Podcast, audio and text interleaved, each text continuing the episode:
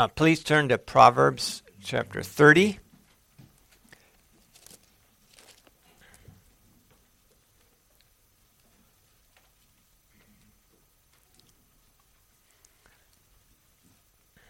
I'd like to read um, uh, verses 21 through 23.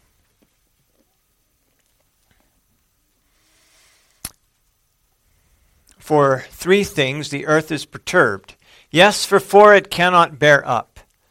For a servant when he reigns, a fool when he is filled with food, a hateful woman when she is married, and a maidservant who succeeds her mistress. How sweet are Christ's words to our taste, sweeter than honey to our mouths. Heavenly Father, as we continue to worship, we ask uh, that you would open our eyes that we might behold wonderful things out of your law. May we see its beauty. May we be uh, impressed with its truth. But Lord, most of all, Lord, may we may we know you, whose words these are. May you speak to us through them. And I ask that you would sanctify my sinful lips for this purpose. Lord, bless us now through Jesus Christ. Amen.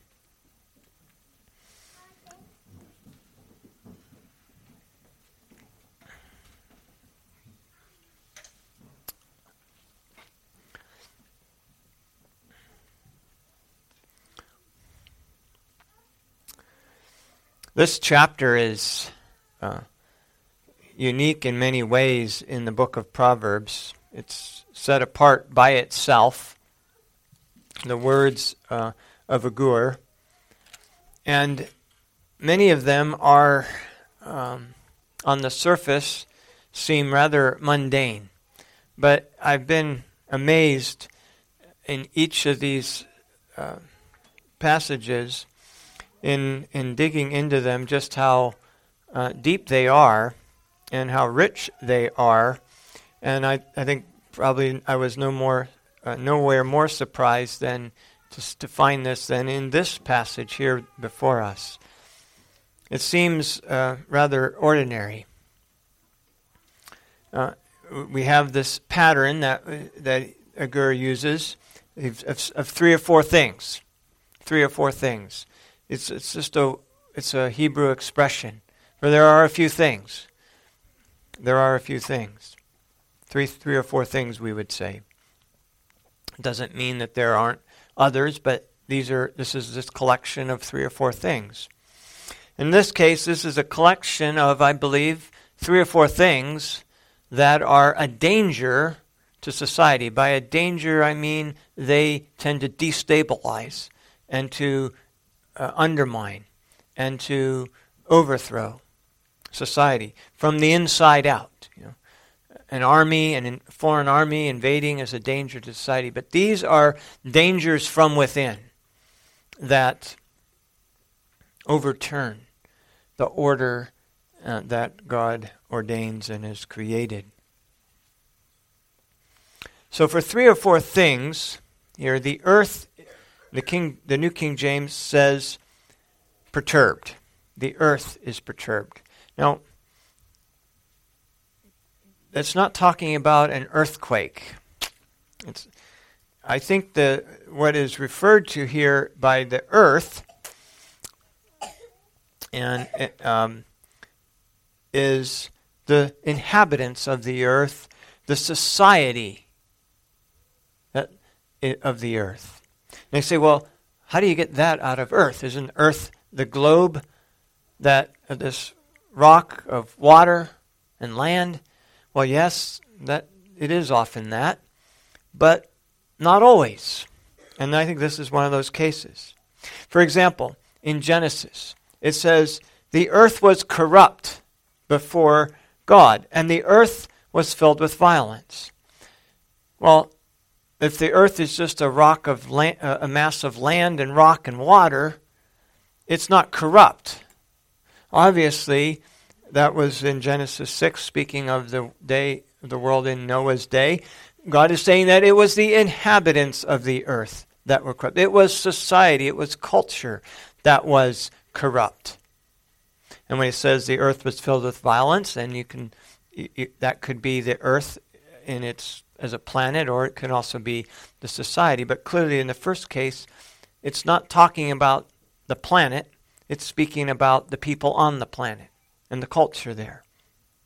Or David said to Solomon, "I go the way of all the earth," meaning I go the way of everybody that's lived on this earth is going to go. I'm going to die and go into the grave, Sheol. Be strong, he said, and prove yourself a man. Or in a little later in the same book of 1 Kings chapter 10, now all the earth sought the presence of Solomon to hear his wisdom, which God had put in his heart. Well, obviously, the planet isn't seeking Solomon, it is the people on the planet. It is the kings and like the Queen of Sheba. So these are people that are coming to Solomon. Or let all the earth fear the Lord, Psalm 33 says. Let all the inhabitants of the world stand in awe of him. There, there you have uh, uh, both aspects brought out. It makes it very clear. Let all the earth fear the Lord. It's speaking, as it says in the next phrase, of the inhabitants of the earth, of society. Let all of culture, not just a, an enclave, not just a, a ghetto, Christian ghetto, but let all of the society, let all of culture pray, fear the Lord.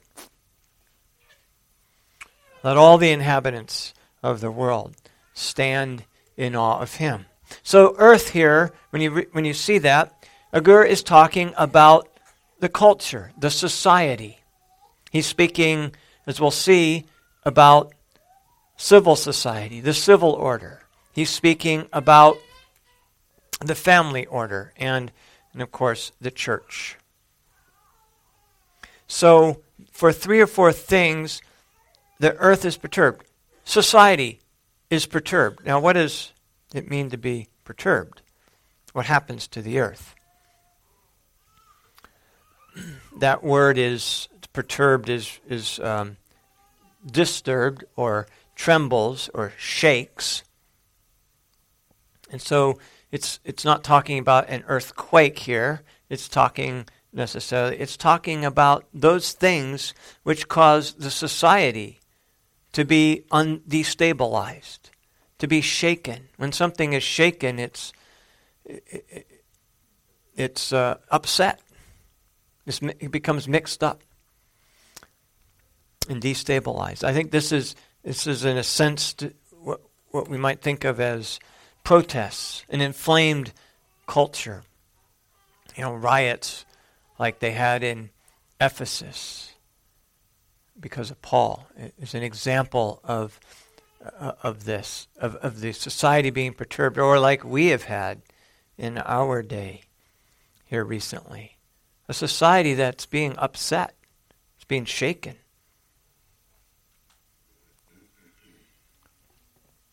And, it, and, and Agur gives us a, a parallel.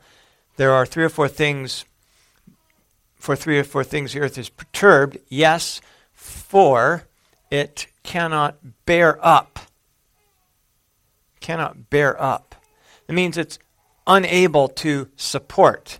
Cain said that his punishment was greater than he could bear. Couldn't, couldn't support it. Genesis uh, or uh, Genesis 13, Abraham and Lot had to go their separate ways because the land was not able to support them that they might dwell together. For their possessions were so great they couldn't dwell together. The land could not bear up under that many cattle and sheep and camels and whatever they had on that on, that small of space. And, and they were continually fighting about water, and so they had to go their separate ways. And, and Agur is saying that's the, the same thing here. There's three or four things that overturn a society and, and the earth, the inhabitants of the earth, they're not able to handle it. They're not able to support it. It destroys the society. And so I've labeled this, titled this message, Dangers to Society.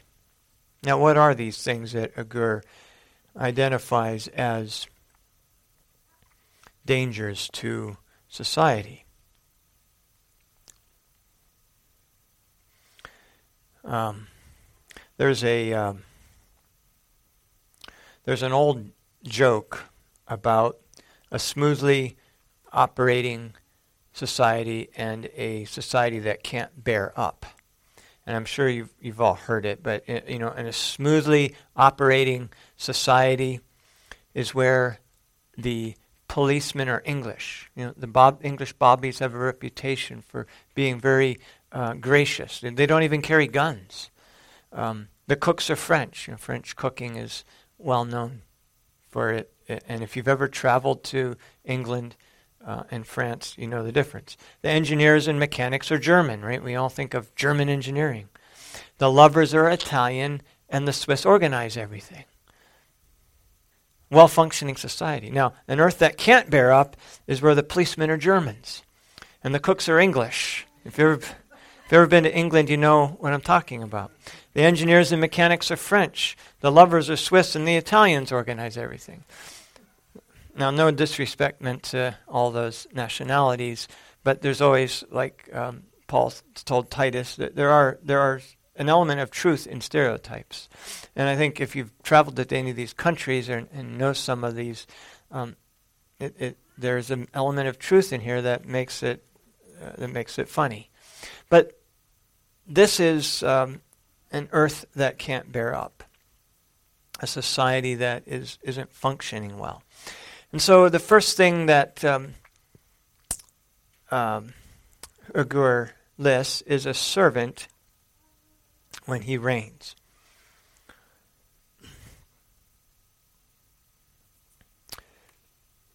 It's a. This is a. a this is a could be a, a servant you think of as somebody that you hire to do something, a slave even. Um, and and I think there that that is there. That element is there. But I think this is especially speaking of a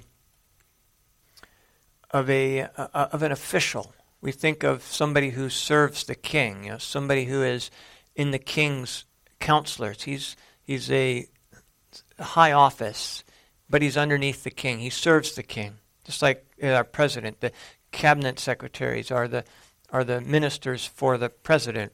They serve him. They serve at his pleasure, and he's he can uh, he can fire them. And, and so, in that sense, they are servants.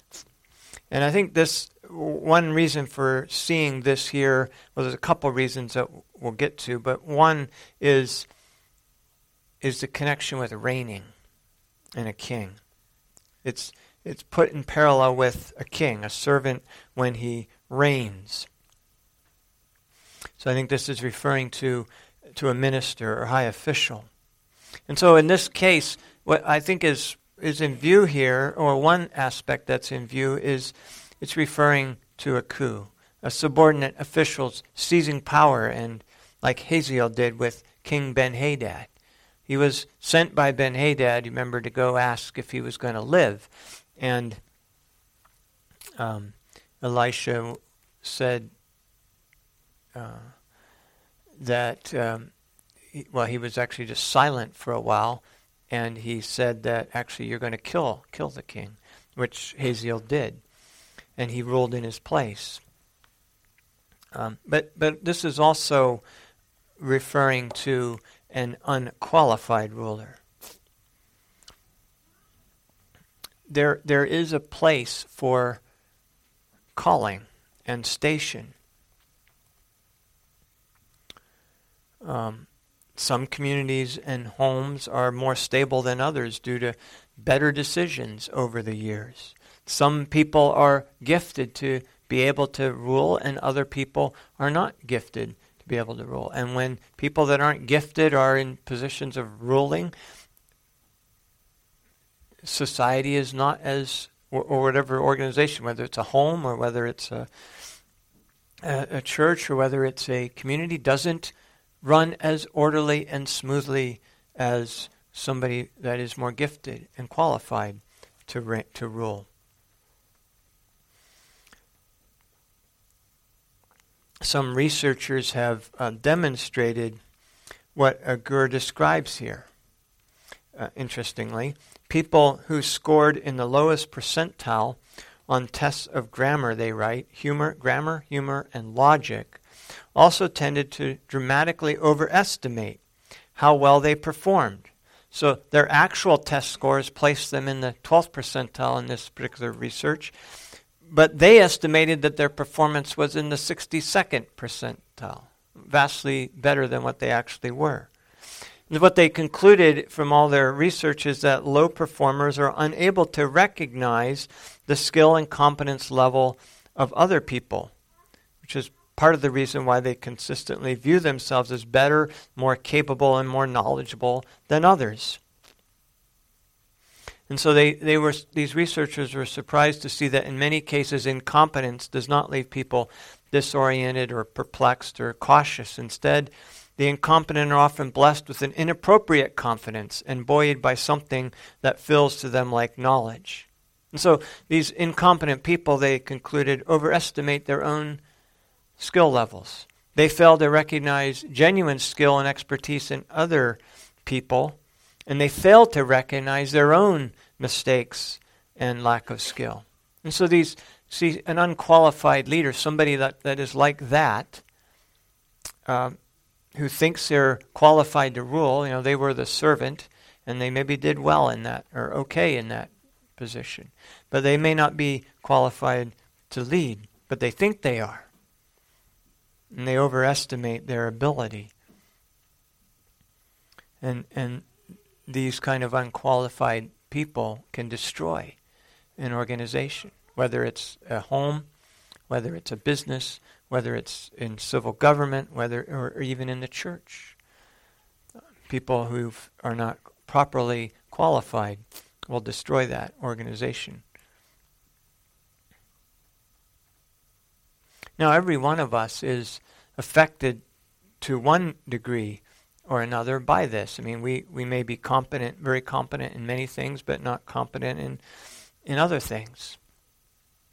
And when, when you, uh, you've probably all had that experience where you, you don't know something, when you don't know about something, it can seem very simple and, and not very complicated. But once you dig into it, many times you find out that it's a lot more complex and nuanced than, than we assumed at, at the beginning.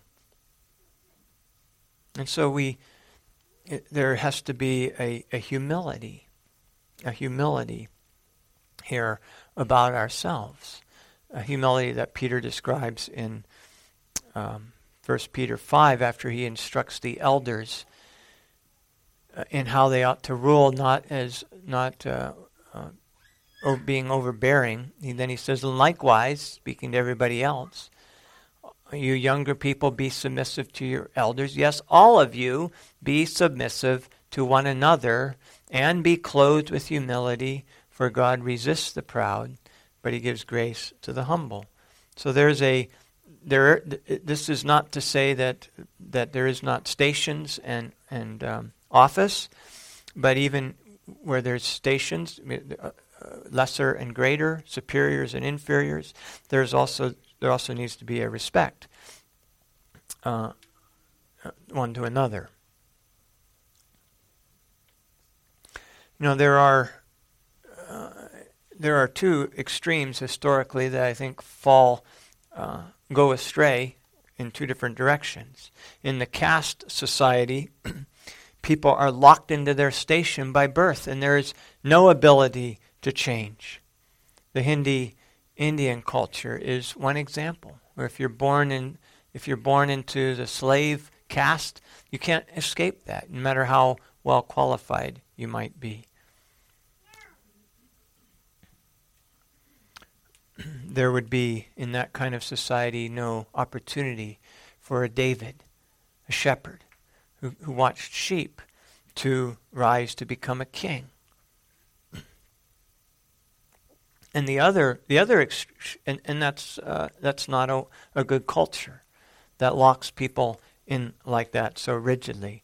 But the other extreme that's just as problematic is where there is no social order, there is no structure, and everyone is assumed to be just as capable as the next person, and, and that's just as bad.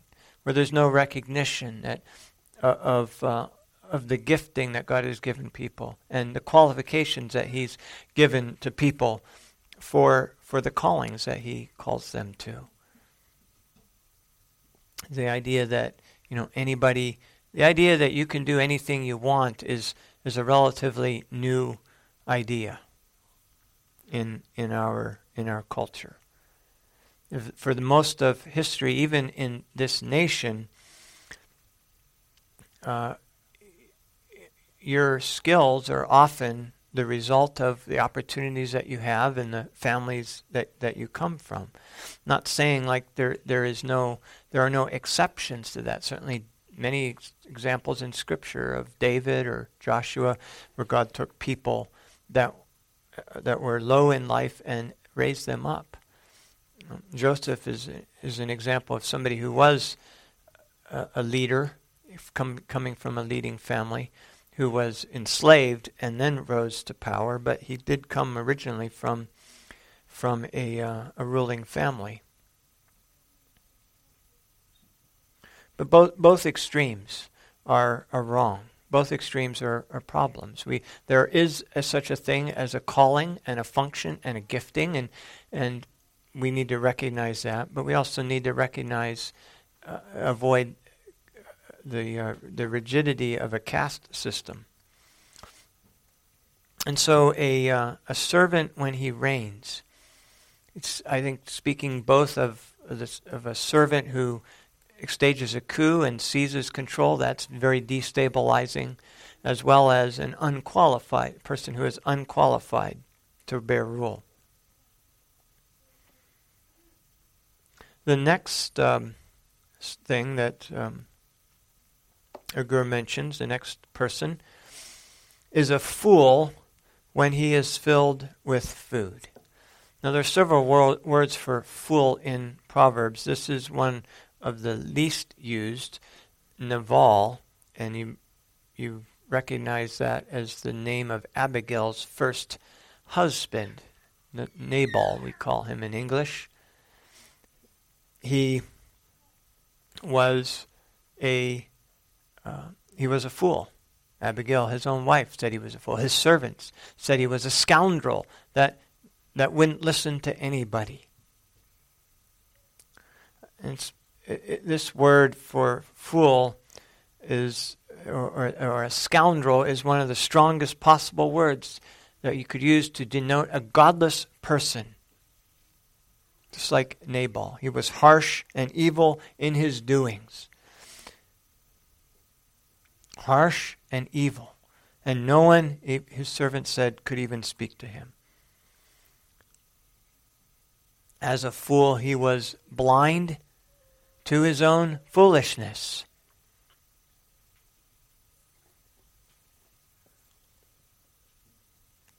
A fool when he is filled with food. See, when, a, when such a person is filled with food, when they have no immediate pressing needs upon them, then they are free to do whatever they want. And that's when their folly comes to full expression.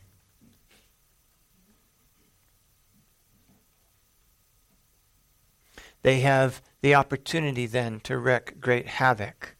See, if people are hungry and have to work to feed themselves, that has a restraining effect on sin.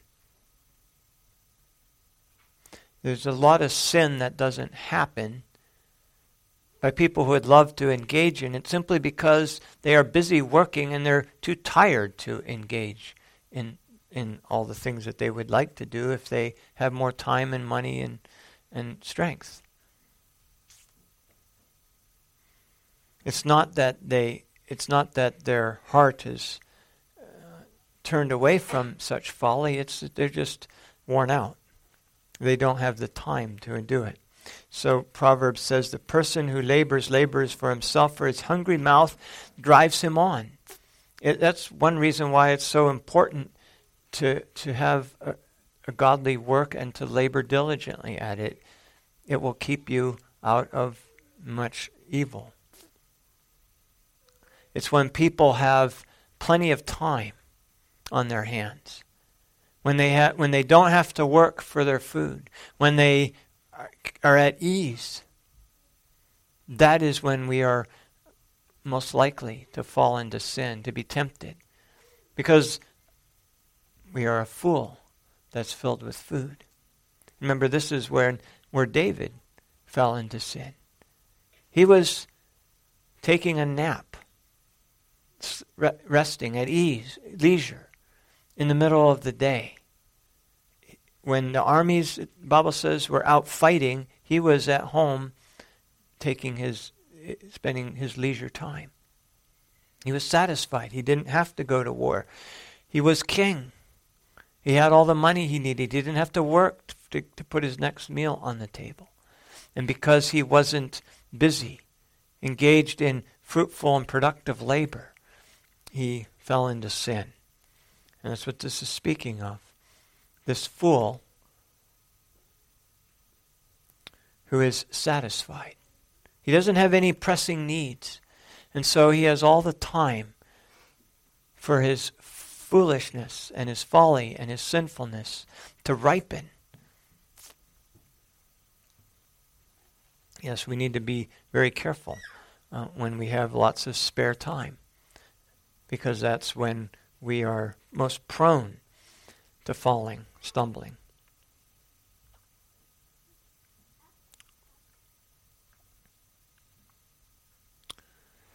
The third thing, and there is a little structure to this, um, it, to, this, to these two verses, 20 uh, 22 and 23.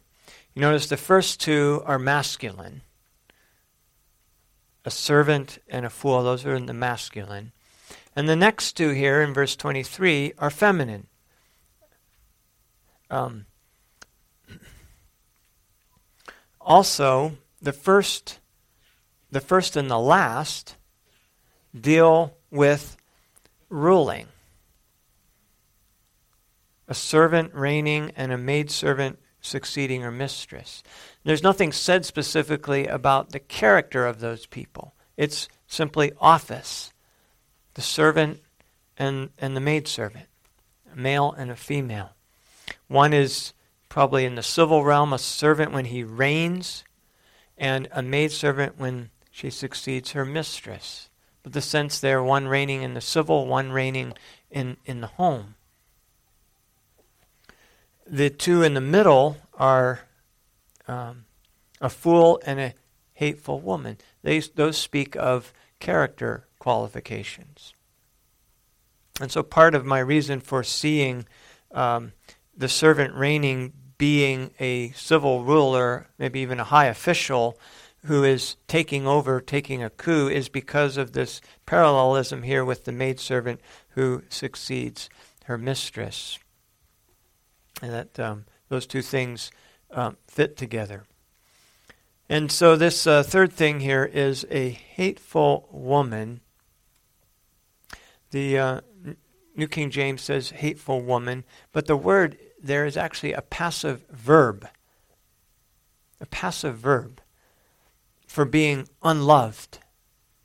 And it usually refers in the scriptures to an unloved wife, such as Leah or in Deuteronomy 21, where directions are given about to a man, to a husband who has multiple wives, or two wives, one whom is loved and the other who is unloved. But this is a slightly different situation. This is a woman who is unloved before marriage. Leah was unloved in her marriage, a godly woman unloved in her marriage. This is a woman who is unloved before marriage. She is somebody who is an outcast by society. Who is she unloved by? Well, she didn't have a husband because she's not married yet. It's, it's an unloved woman when she is married. She's not loved by the society. She is a outcast. Um, Isaiah 60 uses this same construction, this passive feminine verb for being unloved. See, it wasn't that she doesn't love, it's that she is unloved. It's a passive verb. Isaiah 60 uses this to describe Jerusalem as an outcast city.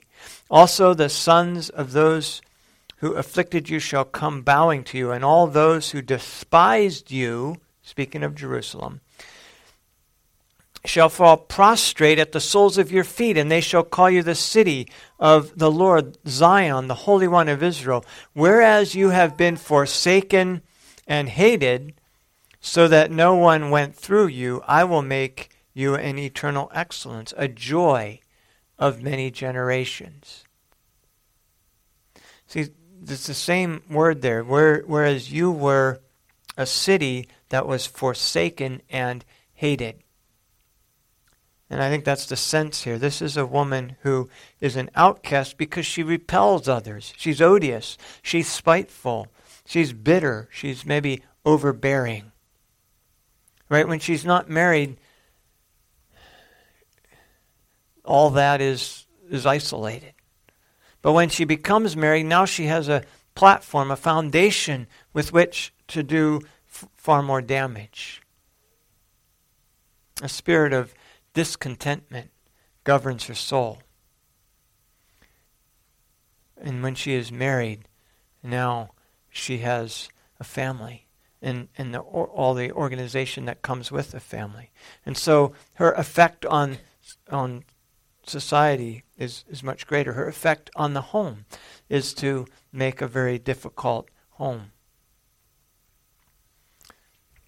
You know, this is the kind of woman who her husband may provide for her and care for her, but you know, but thinks to himself and maybe one or two others how just difficult th- this situation is. It's it um, it ruins the it ruins the family. There's a um, expression and we'll look a lot more at this in the next chapter in Proverbs 31. But there's an expression that behind every good man is a is a great woman. And there's a lot there's a, there's a lot of biblical truth to that, as we'll see in in Proverbs 31. But I think that's also in view here, is that this woman, who is an outcast, who repels people, a home cannot bear up under that. It doesn't prosper as Proverbs says earlier, this is the kind of woman who destroys her own home with her own hands. And she can take a good man and make him mediocre, and a mediocre man and make him terrible, and bring out the worst in people, especially her husband.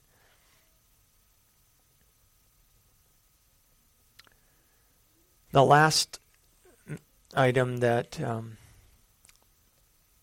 Agur, last person that Agur mentions, for which the earth cannot bear up,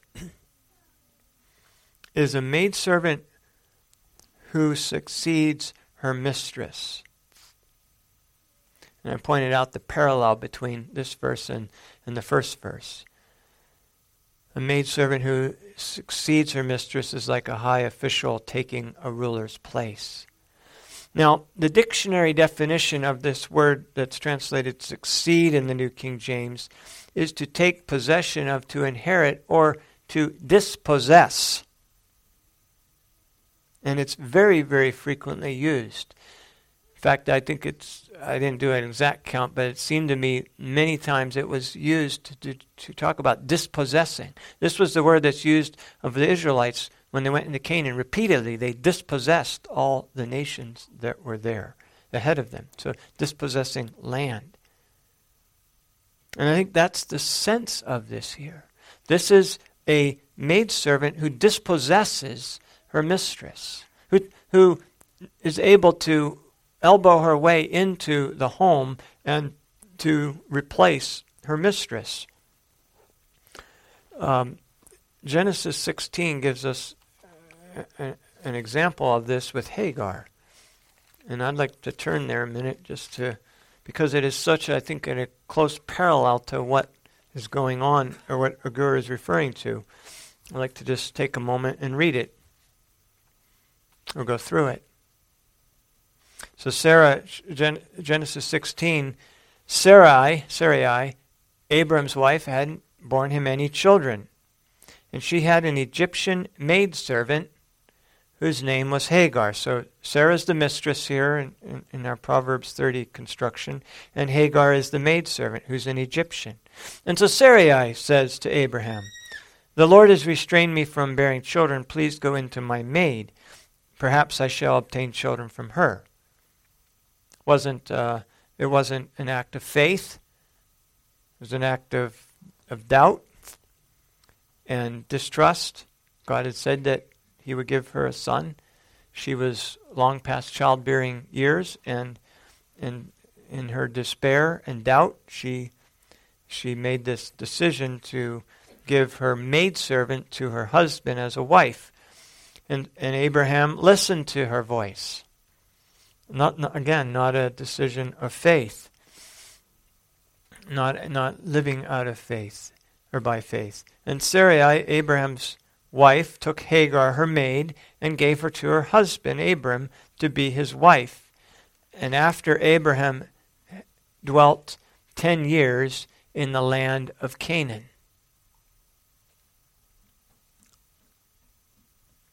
So he went in to Hagar, and she conceived. And when she saw that she had conceived, her mistress became despised in her eyes. So Abraham would have been know, roughly 85, give or take a year or two. Sarah's 10, Sarah is 10 years younger, so she's about 75. And she's thinking, I'll never be able to bear children in my life.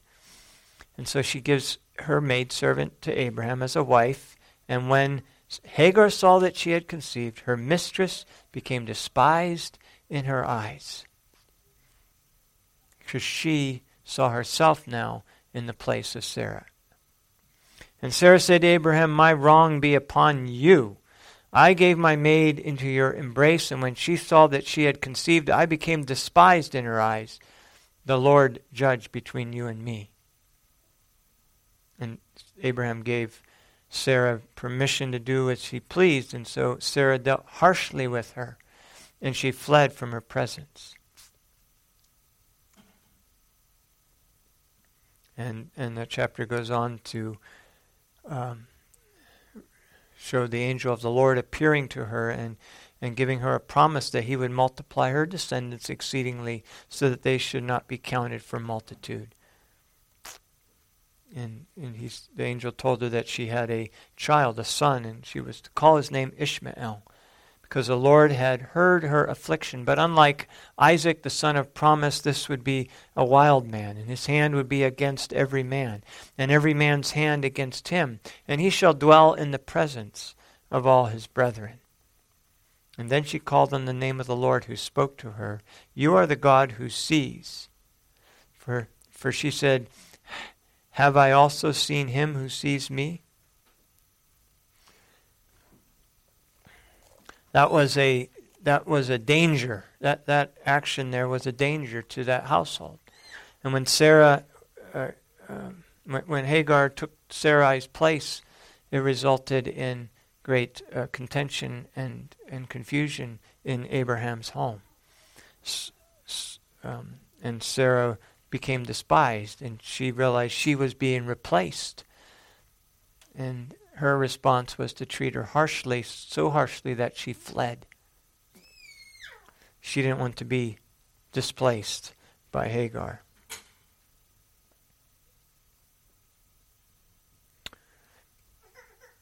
So I think here is is it's not just a sense of somebody who is who succeeds a mistress, but it, it's somebody who dispossesses their mistress. They they wormed their way in. We might call such a person a you know a, a home breaker. They break up they break up homes.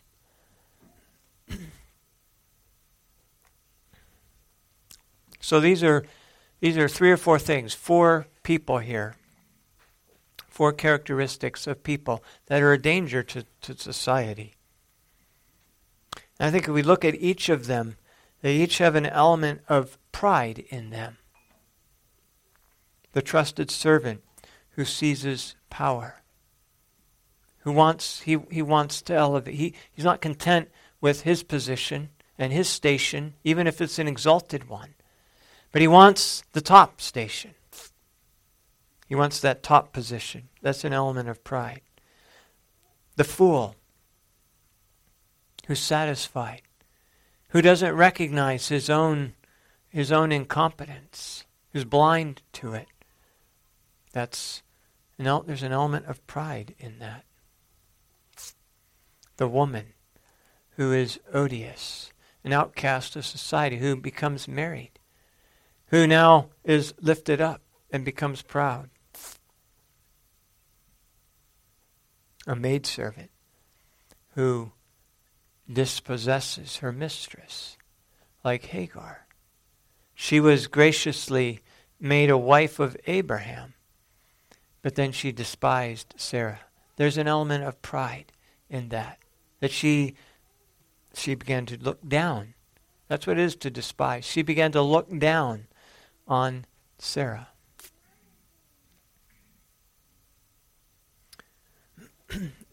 Proverbs 14 says, in the mouth of a fool is a rod of pride, but the lips of the wise will preserve them. In the mouth of a fool is a rod of pride. There is, there is in all of these people a pride.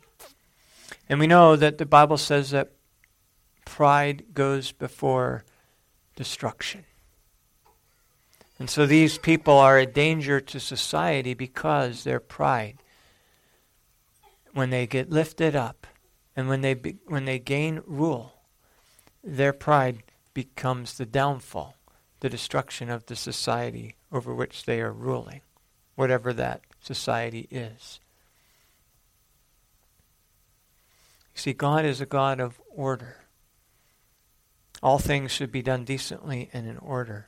And these are people who disrupt that godly order. These are people who destabilize homes, and churches and communities.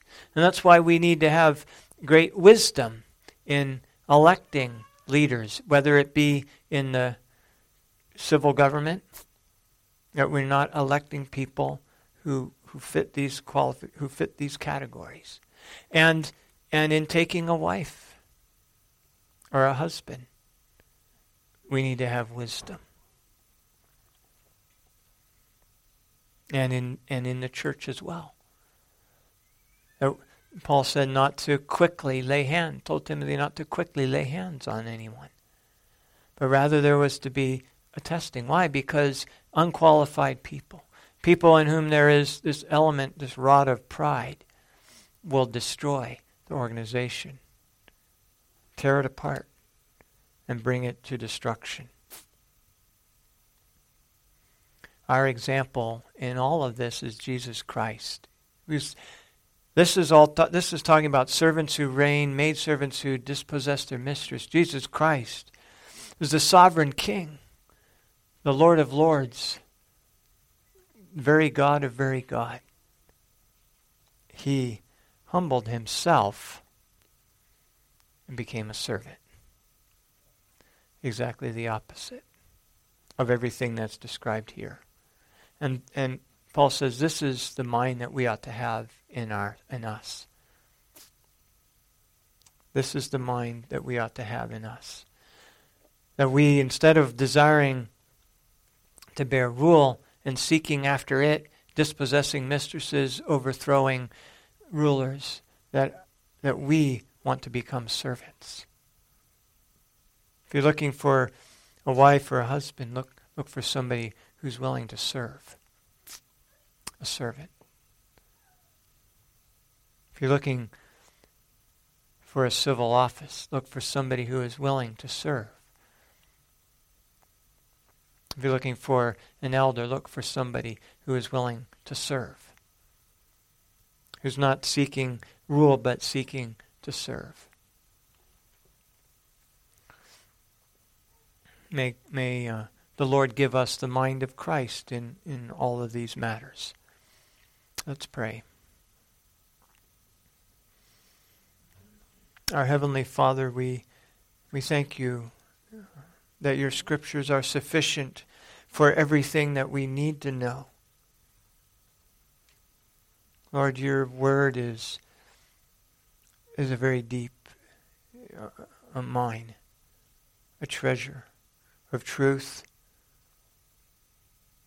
that we can never exhaust. For it is, Lord, your words. And your wisdom is unsearchable, past finding out. But we ask, Lord, that uh, you would uh, teach us. You have said that it, those who know your statutes are wiser than their teachers.